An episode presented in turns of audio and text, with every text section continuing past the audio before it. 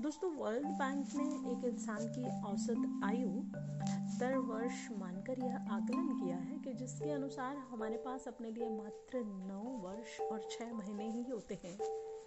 इस आकलन के अनुसार औसतन उनतीस वर्ष सोने में, तीन चार वर्ष शिक्षा में, दस बारह वर्ष रोज़गार में, नौ दस वर्ष मनोरंजन में और पंद्रह से अठारह वर्ष अन्य रोज़मर्रा कामों जैसे खाना, पीना, यात्रा नित्य कर्म घर के काम आदि में खर्च हो जाते हैं।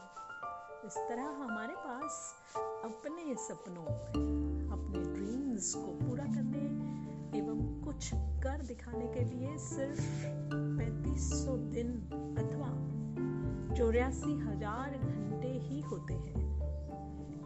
गया है कि संसार की सबसे मूल्यवान वस्तु समय ही है। लेकिन वर्तमान में ज़्यादातर लोग निराशामय ज़िंदगी जी रहे हैं और इंतज़ार कर रहे होते हैं कि उनके जीवन में कोई चमत्कार होगा जो उनकी निराशामय ज़िंदगी को बदल देगा। दोस्तों, वह चमत्कार आज और अभी से शुरू होगा और उस चमत्कार